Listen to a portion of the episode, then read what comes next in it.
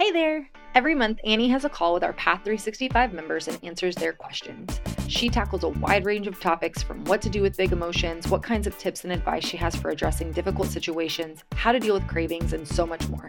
Listen in as she does some real life coaching for our Path members.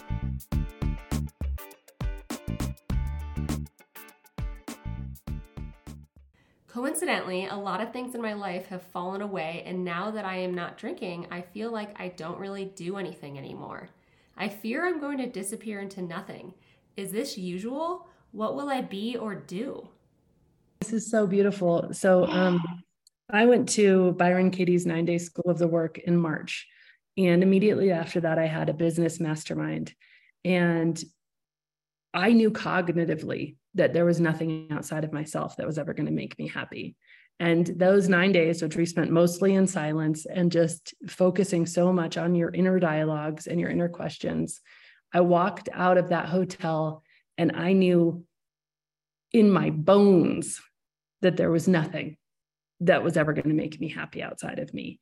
And then I flew to Mexico to be with all of these business people where I literally was like, you know i am always looking for like okay i'm just one person. I feel like i have this message that's world changing but i'm not like this big ceo mm-hmm. i don't know how to get this into hospitals. I don't know how to there's so much i don't know how to do. I i, I want someone to like take this and you know hey help mm-hmm. me make this something right? Like i'm, I'm always like trying to look out for the person or the people that are gonna and and so i i have all these and i i go to this meeting and i'm like everything that I feel inside that I have been any wrong reason I had to grow this naked mind, to grow the movement. Any and what, what I mean by a wrong reason, any any reason that I had that had to do with me feeling better personally, me feeling more significant personally, mm-hmm. me feeling more important personally.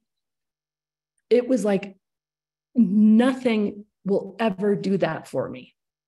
Mm-hmm. And I have to find all of that without in myself, and nothing I'm doing in the world is going to give me that. And it was just this moment of just this like crumbling and shattering. And I'm like, why am I even here? And all I kept hearing was the Kansas song, Dust in the Wind. Like, all we are is just dust in the wind. And I'm just having this moment of like, what's even the point? Like, are all we are is just dust in the wind. Like nothing I do is going to matter at all in the whole cosmos. Like this is like, you know, this is just, and I, it was, it was such a moment for me, moment, I would say months of moments of just shattering.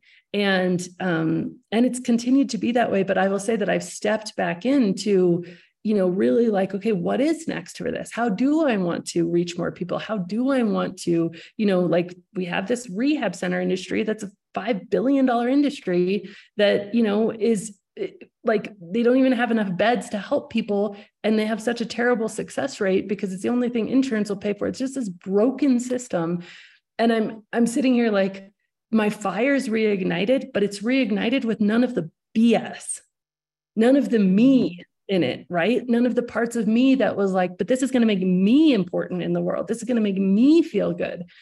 But but those months of nothingness, the point that you're in right now, are brutal. It's like burning away of every single thing that I thought was important and saying, none of that is important.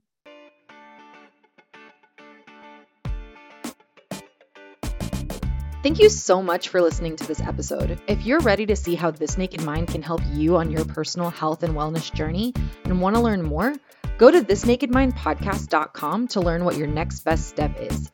Again, that's thisnakedmindpodcast.com. We have all of our free resources, programs, social links, and more available for you there. Plus, if you have your own naked life story to share, you can submit it there as well. Until next week, stay curious.